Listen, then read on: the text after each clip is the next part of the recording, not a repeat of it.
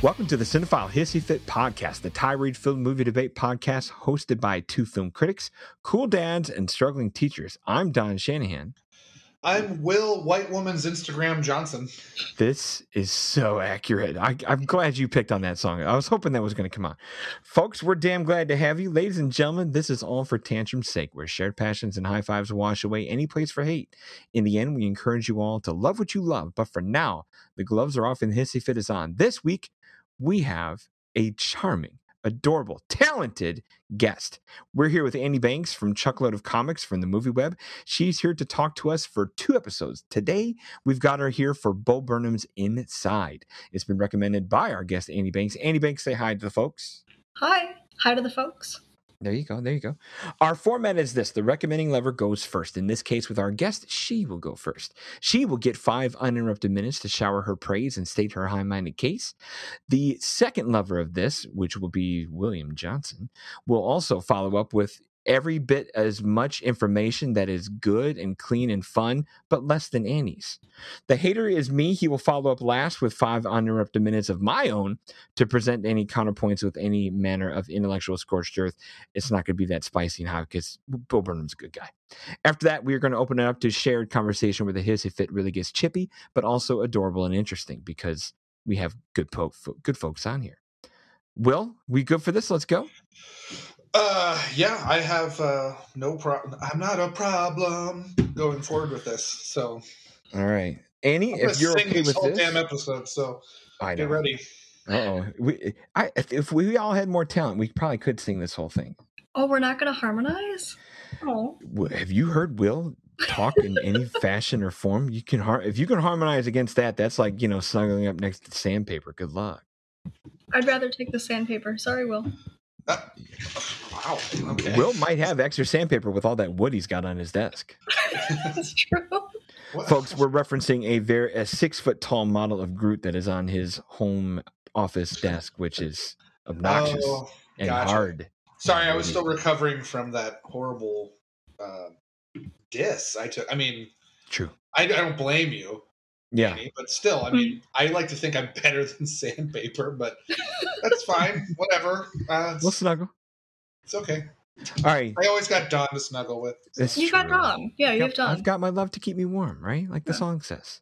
Uh, Annie, you know, bring the crochet knitted softness to the sandpaper of us to open this up for five minutes. All right. I've got a timer have, on you. I, I have a little timer set oh, for myself. When you're done, I'm, I'm looking at my stopwatch right now. Awesome. Um, when you're done, I'll hit the silly bell that we got for the show. Fire away. Wonderful, wonderful, wonderful. Okay, so I, I was saying this before we went on air. Um, I grew up with Bo Burnham, and I really generated this.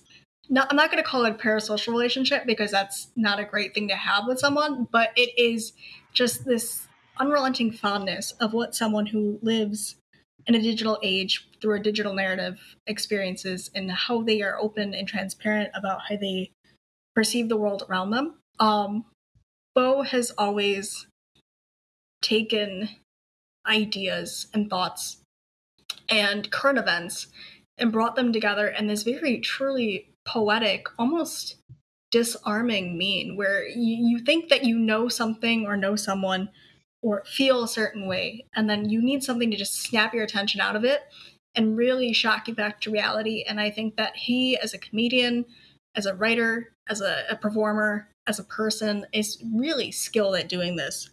Um, with Inside, I view it as a time capsule of the last two years and kind of a reflection of how the United States has decided, has decided to pick and choose its strengths and weaknesses, told from a more creative and artistic aspect.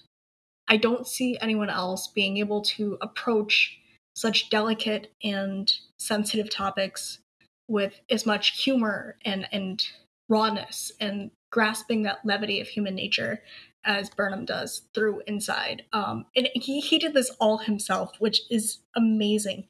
How cinematic he can bring something like this from isolating himself literally inside and using every metaphorical standpoint point and allegory and just creating this really deeply emotional very introspective special. And I know I know some people may say it's not a movie, but I consider it by run runtime instead of how it play pieces itself together. Um, but just sharing a moment of reflection and through these these clever and witty songs and, and numbers and the way that he takes storytelling and elevates it past this is what ha- this is what is happening and oh man this sucks. It's this is what's happening and here's how i feel about it. And we don't really ask each other hey how are you doing with such sincerity? And i think that the core of inside is burnham addressing an audience and he doesn't know them personally but it's hey how are you? You know and you get to experience interpret that and experience it and and run with it. And um, i think it's a really introspective and very macro lens at his own life as an influencer as a celebrity and how he decides to cope with that. And then he just copes with everyday things things that people real people deal with where you don't realize that it's such a human and real thing to go through. Um, from posting on instagram to FaceTiming with your mom to turning 30 to you know it, it's it's so human that you feel heard and you feel understood. And it's it's very endearing. Um I, I grew up with him. I, I followed him on youtube. I followed him on vine i really enjoyed most of his work i used to watch his specials on netflix and i think that him using netflix as a medium to retell everything that has happened to him is just a, a, a perfect way of doing that. Um, while not saying, hey, my life is great, it's, hey, here's my reality. How does this match up with your reality? Let's talk about it. Let's open up about it. Let's let's think about this and watch how I can take these struggles and just blow it up into something more. Where yeah, I'm struggling and yeah, I may need mental help, but at the same time, it's okay to open up about that and it's okay to to just pour that all out. And it feels really good. And you feel a wave of relief just washing over you at the end of this special, where you have Any Day Now close us out over those credits. And, and the credits advocate for mental health awareness and making sure that despite what each and every one of us has gone through, that we're, we too are going to be okay and that we get to use this as a coping mechanism that not a lot of other people have if you're not connected to internet. Um, it's a privilege to watch this come to life and kind of grow and reflect on it, especially as time comes on, as we make another lap around the calendar and we get to watch how this ages. I think it's going to age with grace. And I am proud to say that it's going to age with grace. And I have three seconds left. Look at that. Man. Will, you got to follow she's, that. She's better at this than I am. Um, Yeah, I know. Annie, are you free on like Friday night to record? You're in the same time zone. It gotta be easier. yeah. No, I mean, yeah. well, no, I uh, let me. I gotta get my timer up because I'm not focused. See, I'm not even. I'm not even. What am I doing? All right, timer. I am ready. Okay, so uh, I'm gonna follow up a little bit with with Annie's saying as a fellow lover of this special. Um, I'm gonna go a little bit deeper into the you know uh, what Annie was talking about about how it's okay to discuss these things. I think we're noticing. Um, of course, I'm going to tie it into Marvel, but that's just the way it goes. So deal with it. But one thing that I've noticed about let's take the most popular franchise on the planet, which is Marvel, is one thing I've said that it's it's had a success is because its characters are vulnerable. They are the opposite of the 80s action hero or the anti-hero of the 90s. You know, you can have Chris Pratt crying, you can have Tony Stark having panic attacks. And then post Endgame, we've got all of these shows about mental health and grief and trauma and and and this is in the mainstream now. I mean, we're talking about the most popular franchise on earth. So you get something like Netflix, which is a very huge thing, uh, and you do get a comedian like Bo Burnham, um, who has kind of. I am not as well versed in it as perhaps Annie is, or I don't know what Don's history is with Bo Burnham, but um, you know, I've seen him in some of the movies he's done. I don't know if I've seen a lot of his comedy specials, but you know, one thing that he was whether he's directing and writing Eighth Grade, which I think is a fantastic film, that really captures that not only that digital age of the youth uh, of what they have to deal with now, especially if you're a woman or a girl, um, but also, like Annie was saying, those everyday things that we have to deal with. I mean,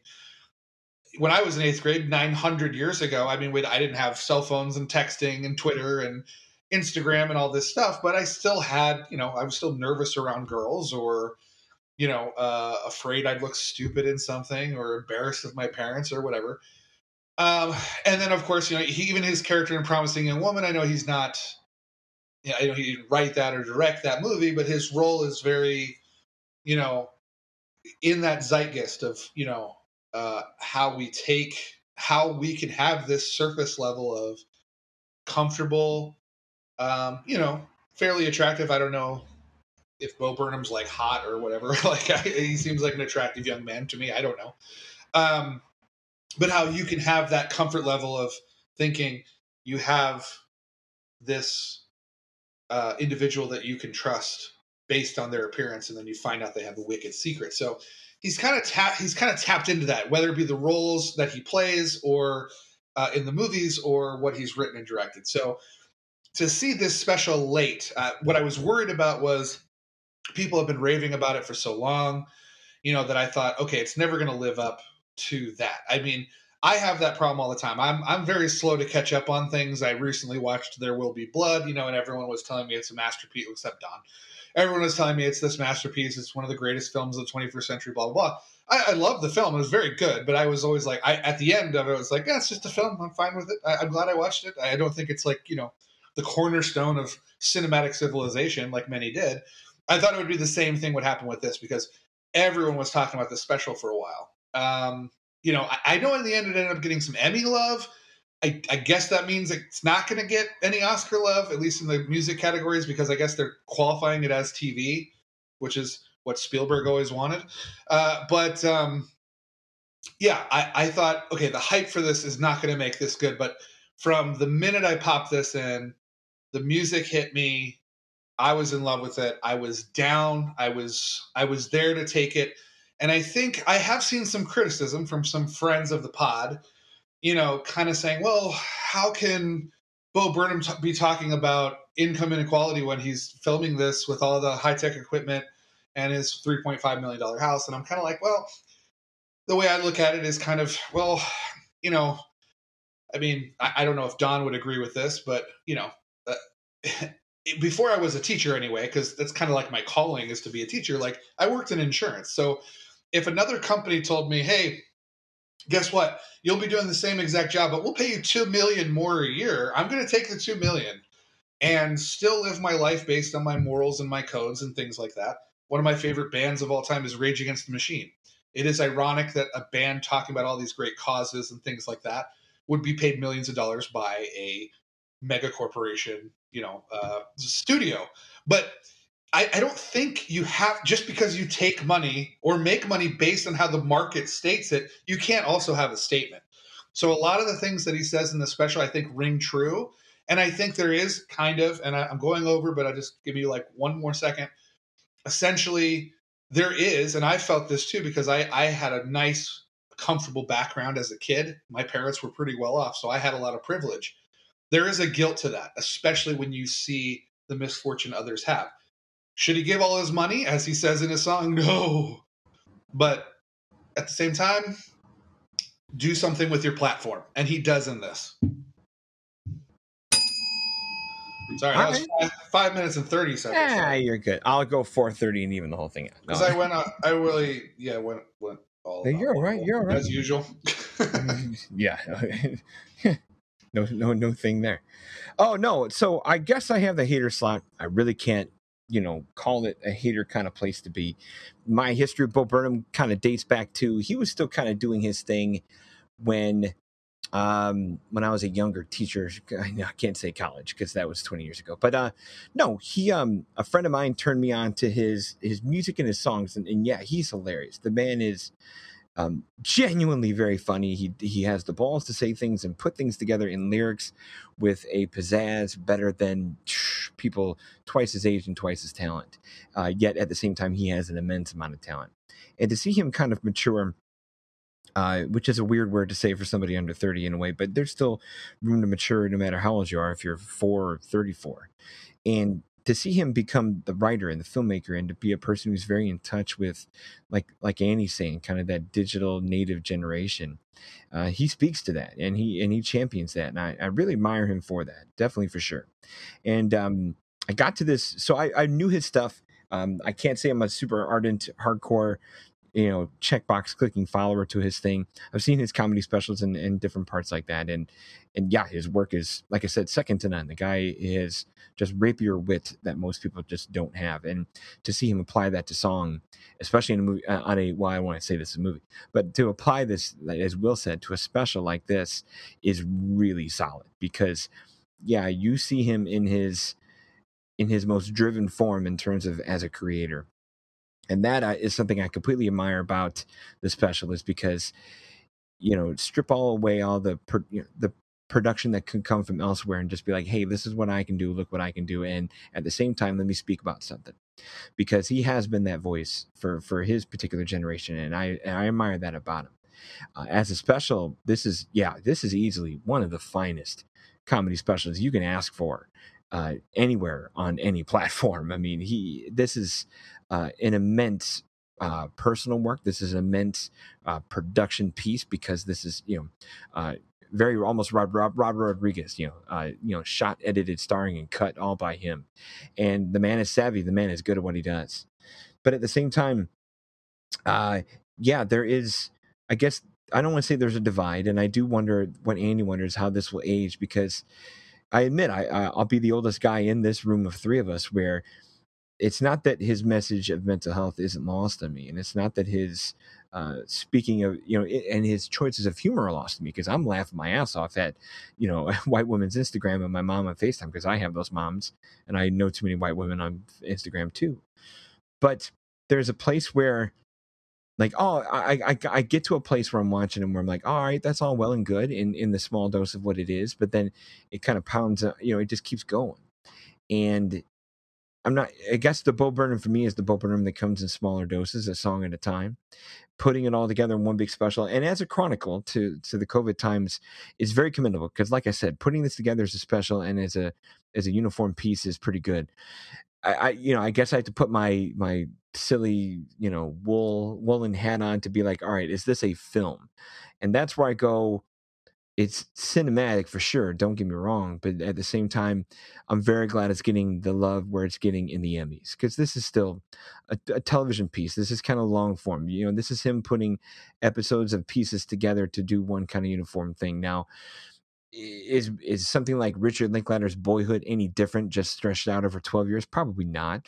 But it, in terms of place and purpose of where it goes, it, it, it went for a movie more than something that's like a comedy special. It, could could someone slot this as kind of an autobiographical documentary? Maybe, but at the same time, you still have a Bo Burnham that is.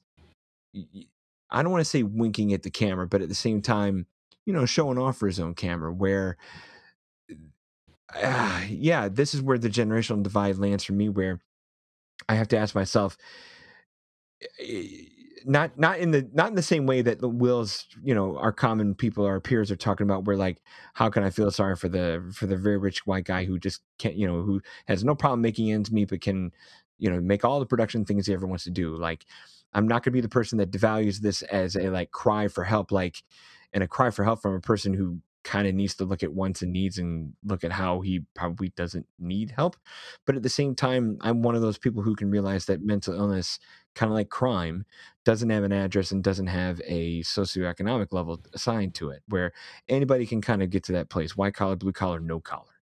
So for Bo to kind of create what he creates, put together what he puts together, I will tip every hat in the world at creativity in terms of message and in terms of, you know, bigger purpose and, and I know the nitpicky part of the film part really isn't something towards it, but yeah, I'm just kind of more medium than anything.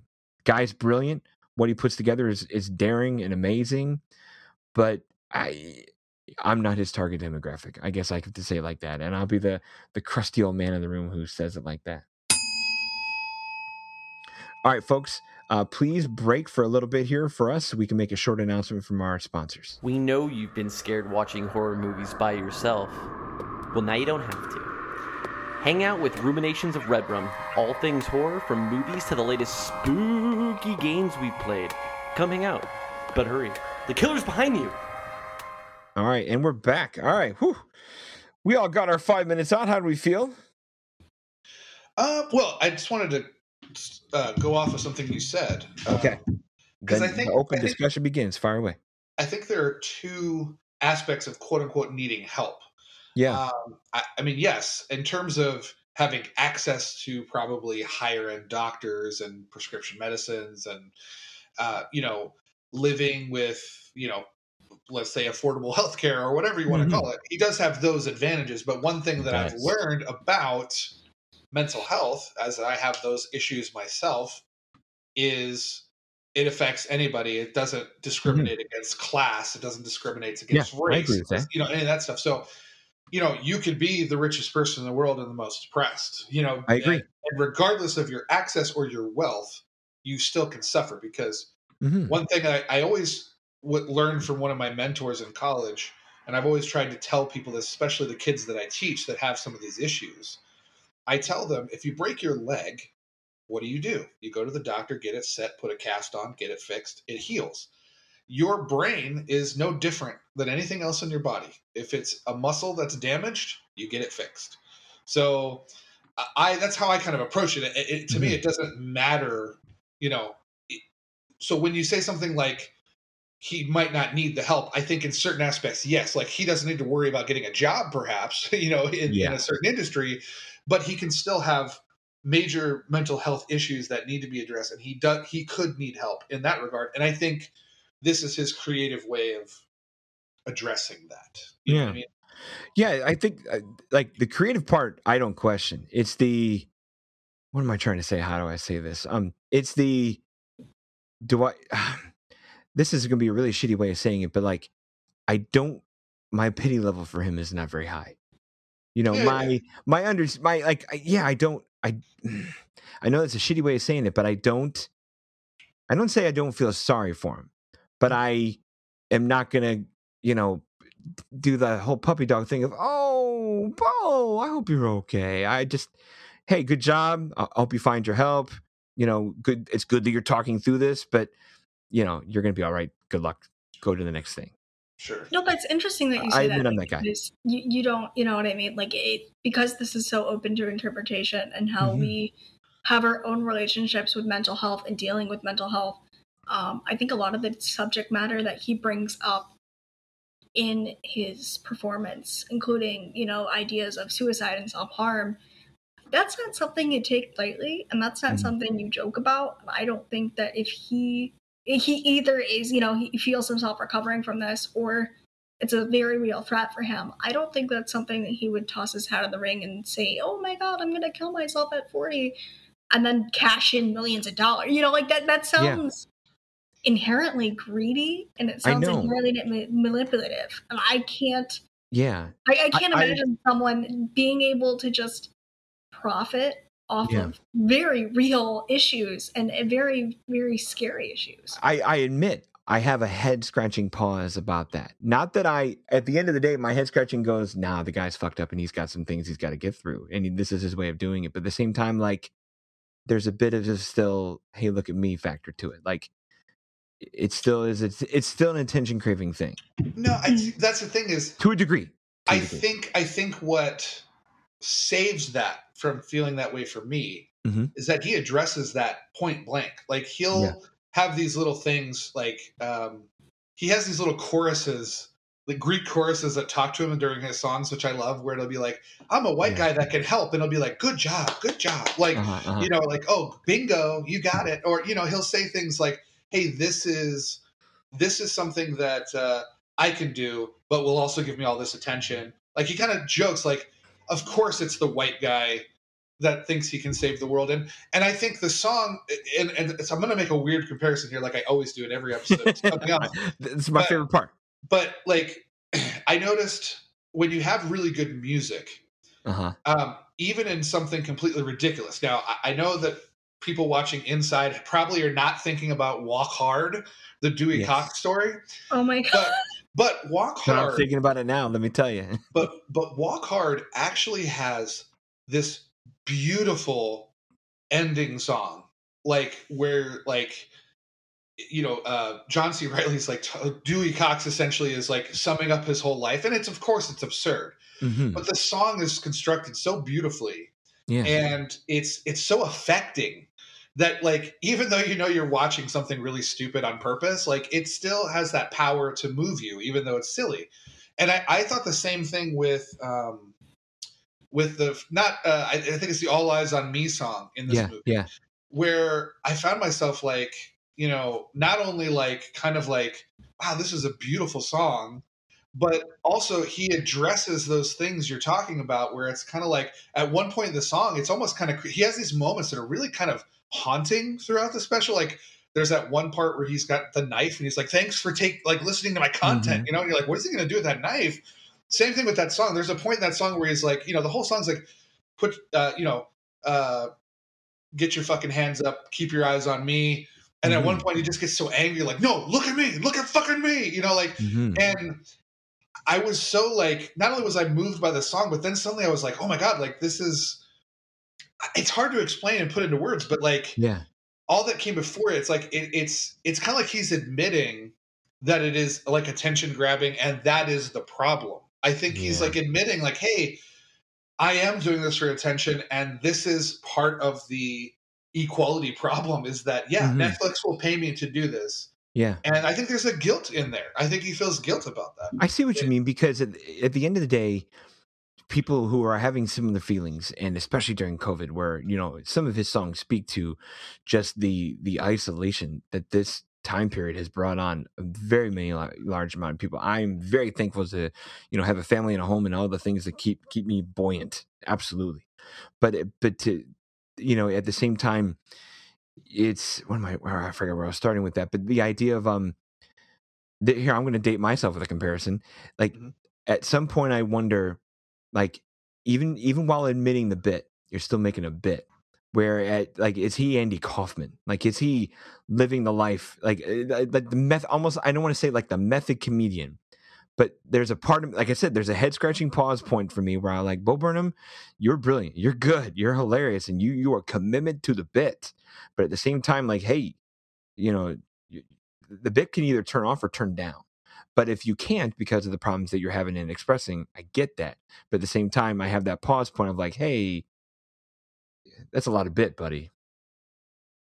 I don't know. Terrible comparison though. Now, what part of this do you think was a bit? Do you think the idea of being more of a Um, tortured, tortured individual, or yeah, no, I- performative, or because he makes jokes about yeah, like- especially white white men being performative in comedy in other mediums. oh no, cer- And I think like, that self aware that there's a lot of Yeah. self awareness. Do you think there's a part where I that's the thing. I tip my hat to the self awareness and the self the self deprecating humor because I have that uh, all, myself all the time. Where I, I, I work. Oh my gosh, I work.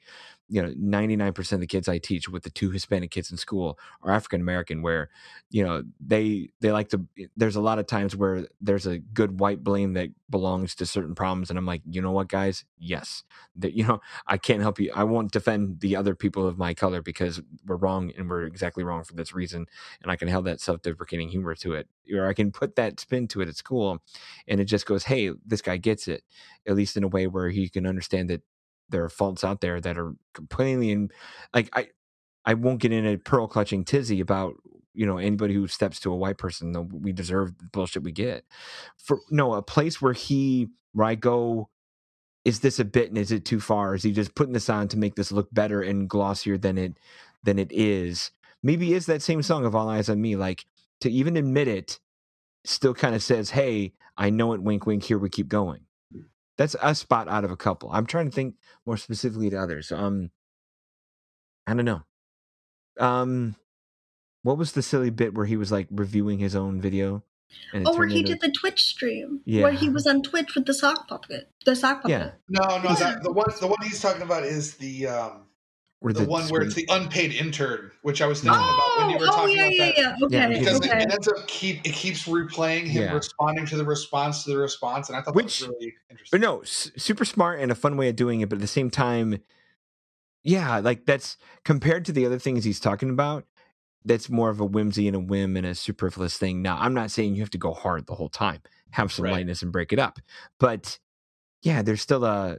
I'm winking at the camera because look what I can do, and of course, here's the technology I have to really make it look good. And I, like I said, I can't fault the guy for it. He's making really good things. Yeah, it's it's just um, I don't know, a smell test and a tough point. I can't put my finger on it either. No, I get you. I get you. There's Yeah. there's some things that are I don't want to say they're easier because I don't have the talent to pull this off like he does. At least Oh. in, in terms of all the levels that he can do it. In terms of writing music, you know, because there's all kinds of uh, you know types of music in this. But yes, I guess what I mean is is like the Socko puppet thing that Annie was Mhm. talking about. Mhm. Uh, that the the whole um, uh, what is it like uh, industry like you know you see those corporate speak documentaries where people are you know people are talking self seriously about selling something. Mhm. You know it was like inside where he's talking like in the black and white. He's looking away and he's like, hey, I gotta sell wheat thins. You know like there are those are easier targets. I think like. I, I know what you're. I think I know what you're saying, Don. It's like okay, when he when he started singing that song this is how the world works trees and Uh-huh. animals and i was like okay where's the catch the catch is coming and then Yeah. and then when the sock puppet comes down and is like i exist in a liminal space between life and death and then, and then he starts talking about all the horrible things in the world about how the world Yeah. is built on blood and genocide i was like i mean it was funny. I laughed Uh-huh. really hard. Oh, but yeah. at the, but at the same time i was like okay that's an easier i think the more affecting stuff is yeah it, it, it's when it gets a little bit deeper into the the fragility of the mind and yeah, and the things like that. So and, and and this is i think an issue with all comedy specials i like to listen to a lot of comedy albums like when i go to sleep and stuff.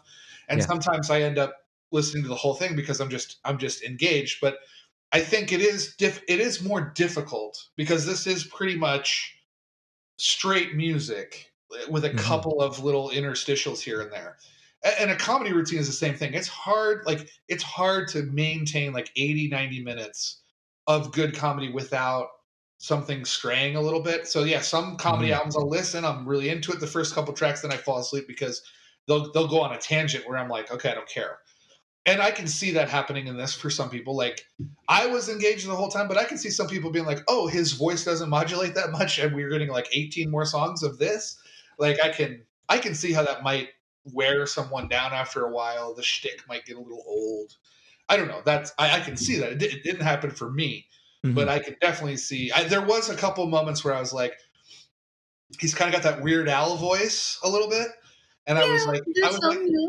yeah, and I was like, okay, he's he's not like changing like he, you know i don't know how to explain it. It's kind of like when you listen to bono like 10 times in a row you're kind of like okay i get bono's like routine like he's always going to do the same kind of thing with his voice. Or metallica like you know Mhm. Hetfield's always going to go yeah! like in every song. Yeah. so it, this one had that effect a little bit too where i was like oh he's not really changing up his voice. It's more the content. So i can see that might wear on somebody a little bit And you make a good point with that because I think that there's only a few moments of fluctuation, um, especially, and we brought this one up a lot, but All Eyes on Me, where he goes in and he edits his voice and he deepens it and he slows it down and he reverbs it a little bit. So it, it kind of, you lose track of the lyrics in a way. Mhm. And it's more, oh my gosh, he's doing something different. I got to pay attention to this because he's doing something different and he better have something important to say along with it. Um, where in the real- reality of things, um, there's a lot of repeating of themes and emphasizing of themes. I Mhm. you, you could look at each of these songs and say, okay, he brings up race, gender, income equality, mental health, and um, gen- either um, like a gen- something about genocide or something about the climate change. Yeah. And you could take those themes and track it back hmm to each song because they all they all play a component and i think you, you know there's not a lot of redundancy but i think it's the presentation of how he does it and i think he angles more for quality over quantity, Yes, where there's sure. not a lot with of quantity of themes and ideas and and philo- philosophies that he's trying to pitch to an audience in what an hour and a half, two hours. Uh, instead of saying, "Here are my core ideas, and please think about them as I sing to you," you know, it's it you know it does become a little bit overtrodden. You see him kind of backtracking a lot of his his same material, even in past material, where he's digging up a lot of the tropes that he used to work with when he was touring and on stage, and or even through his films.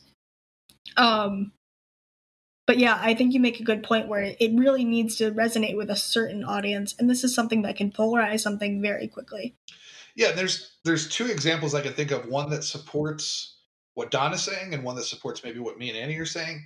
Mhm. The, the, the one the one is with the bit is like for instance, there's two Bezos songs. The first one is genius. Like I've listened to it like 45 times. Like Mhm. Jeff Bezos, like it's so addicting and like yeah. and I, I get what he's trying to say and everything. But then there's a second one which is not quite as successful, where it's like he just goes Jeff Bezos, Jeff Bezos. You know, he just kind of says it over again. It's not as creative. It's not as interesting. hmm So I can see that as maybe like a bit that doesn't work. However, in terms of maybe like we were talking about like him maybe putting on a little bit of a you said something on Facebook, something about putting on a skin for artistic purposes, I think is what you said. I can't remember what Yeah, like exactly you said. that.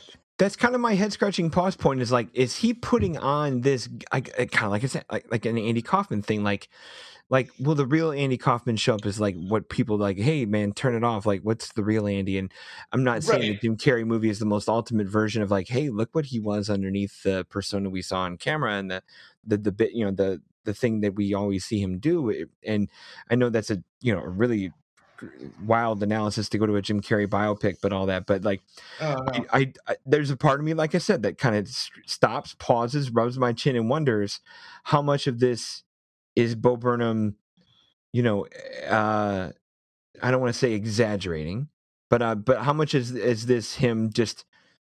Yeah, just how much of this is he putting on and wearing for the sake of like, hey, I've become the voice for this. I, I'm not saying I, you know, I believe my own things enough that I've now become it, but like, I don't know what I'm trying to say. Like, like I know what I think I know what you're getting at. Yeah. Here's where I wanted to counterpoint it a little bit. I, Is like, that to me, yeah, there's two songs. The second song of the movie is called Comedy, and it's kind of this brilliant, like, of Mhm. course, like the brilliance of my comedy. There's this awesome part, which is hilarious, where it's like, hey, if your house is full of smoke, call me up and I'll tell you a joke. Like, of Yeah. course, my humor will save the world. He goes back to that line, you know, or there's a moment in comedy, in the second song, where he says something like, oh no, should I be joking at a time like this? Of course, I'm white and I'll help you, and blah, blah, blah.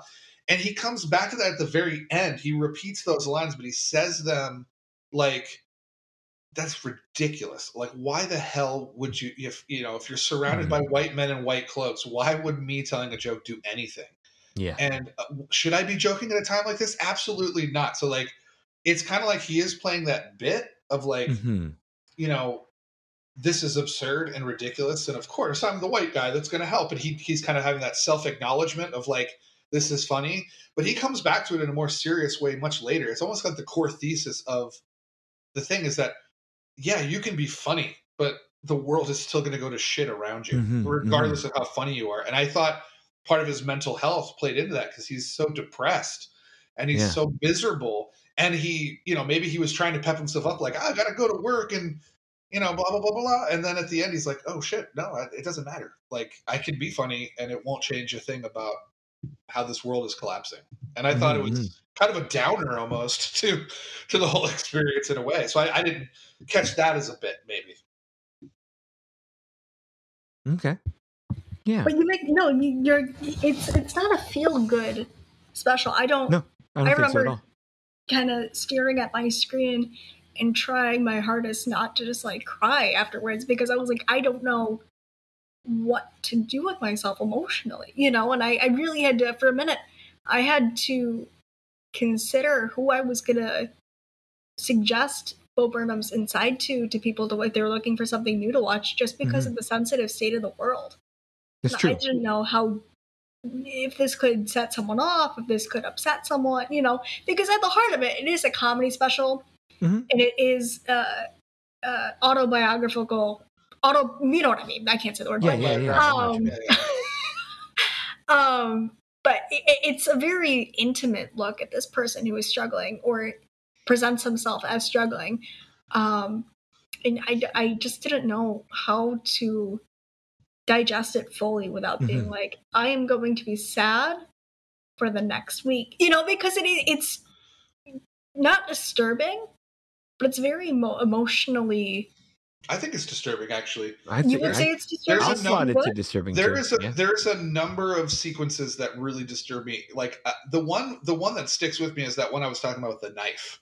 Mhm. Yeah. where he's he's holding that steak knife and now i maybe i was expecting a little something different because when i pop this on netflix you know it says it's rated tvma for profanity and suicide Of course. and i he he was so there was such a a, a kind of a bent of scariness to this that i honestly thought like i mean i know he wouldn't do it for real because it's a movie and a special but Mhm. like part of me was just thinking like hey thanks for ingesting my content guys and then he's just gonna slash his wrist and blood's gonna go everywhere like, I know Yeah. I was in the same boat as you. I was like, "There's no way," you know, because I looked at the MMA rating and or MPA or whatever MMA is fighting, but MPA rating, and I was like, okay.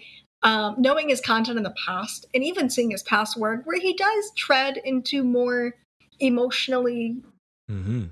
upturned territory, Good where you word. need to prepare yourself, um, embrace yourself for what might happen because you don't know what's going to happen. But I, I really did not expect it to plunge so deeply when he did pull out the snake knife, and I was like, oh my god! Like the, I, my my first instinct was like, there's no way that he's gonna do something drastic and they're gonna air it. Yeah no and, And then I kind of was like, wait, could they do something Yeah. drastic? and and maybe air it? that's where I'm Hold sitting here, and maybe that's where I'm sitting here with the idea of a skin in a bit, like to even plant that in there, because he's not going to do it, and Netflix won't let him do it, and would, it, this would never see the light of day of being published.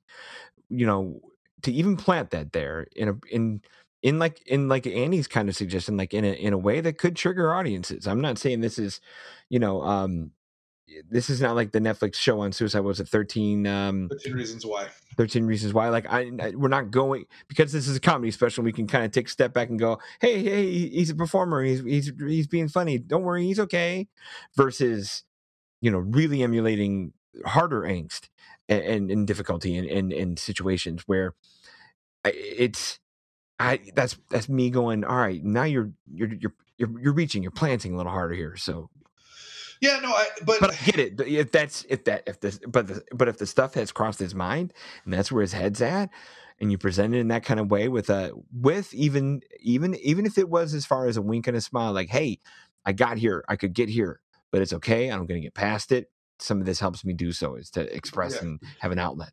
i know that you're you're going to be shocked on but i'm actually Okay. going to give credit to a christopher nolan movie here Um, but what that moment with the steak knife, as well as the the point I was talking about in All Eyes on Me, where he's like, you know, keep your eyes on me, fucking look at me. Like, um, there's a there's a great moment in the Dark Knight, which I don't like. I'm not a Dark Knight fan. I don't like Christopher Nolan. I don't like the Batman movies. Whatever. But there's a moment where uh, Heath Ledger is he's on video like torturing somebody, right? Mhm.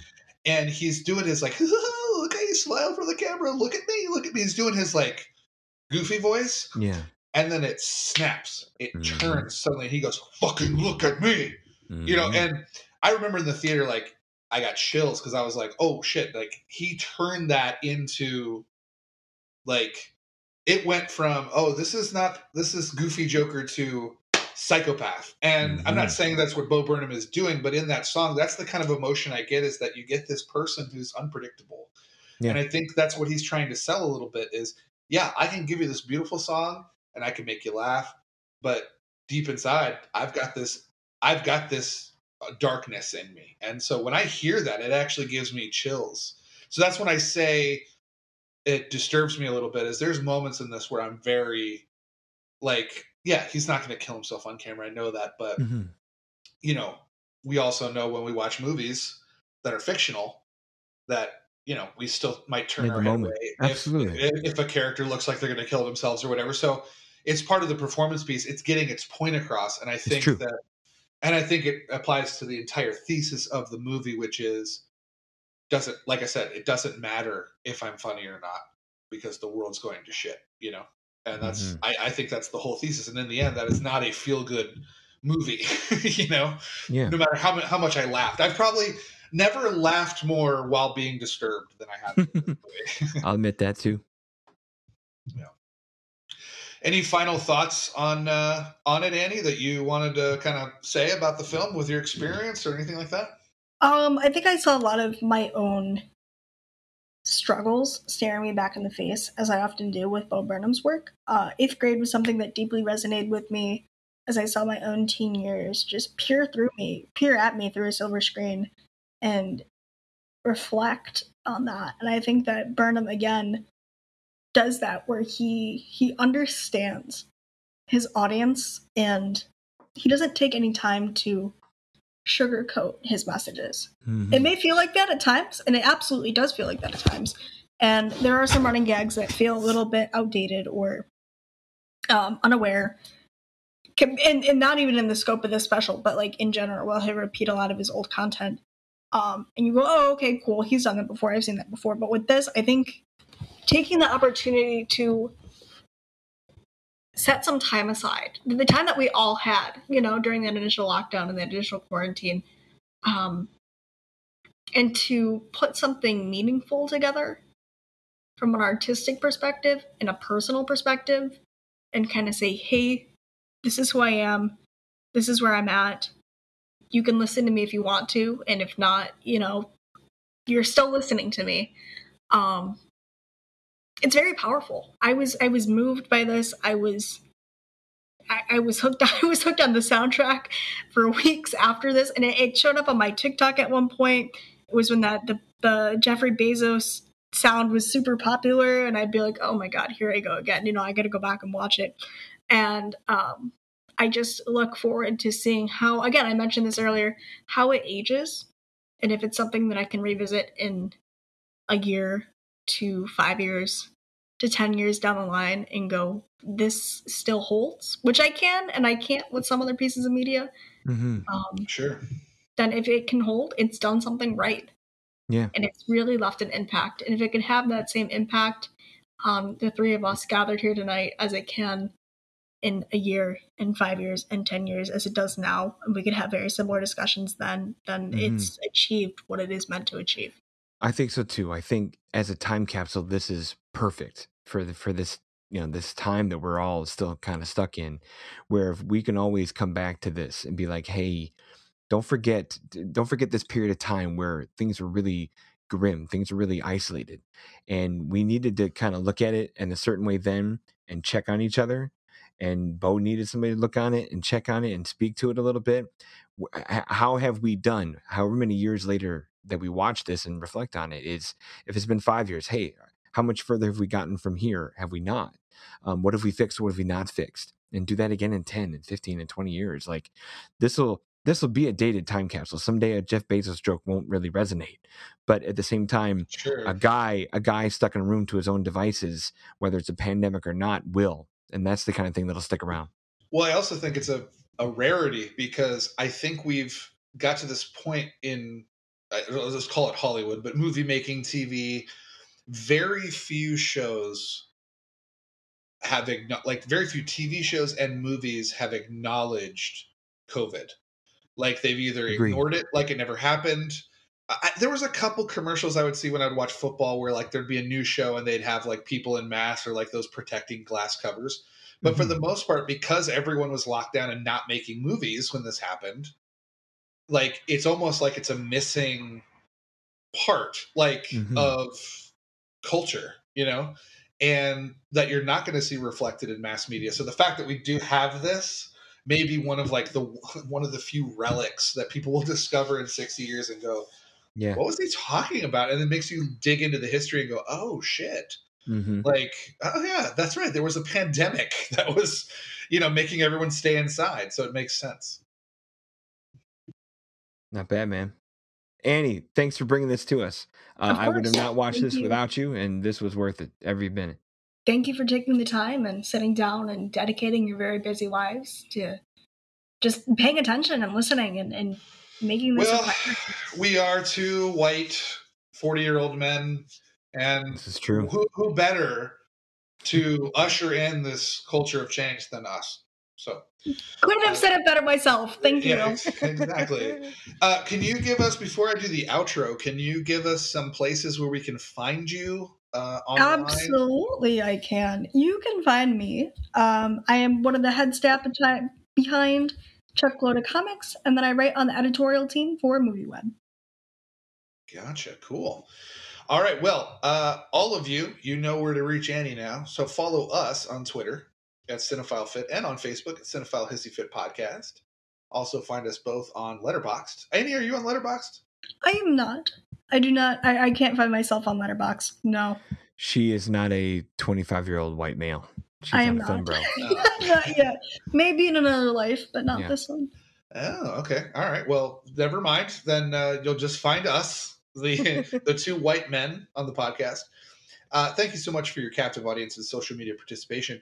Cinephile Hissy Fit is a 25YL media podcast. It's brought to you by RuminationsRadioNetwork.com. Please visit, rate, review, and subscribe. We are also on Rotten Tomatoes. Uh, if you enjoyed this show, we have more where that came from with your entirely interesting white guests or hosts and wonderful guests like Annie. I told you guys 2022 is going to be packed with great guests, and Annie is definitely one of them. So, all available on iTunes, Spotify, and anywhere you find your favorite shows.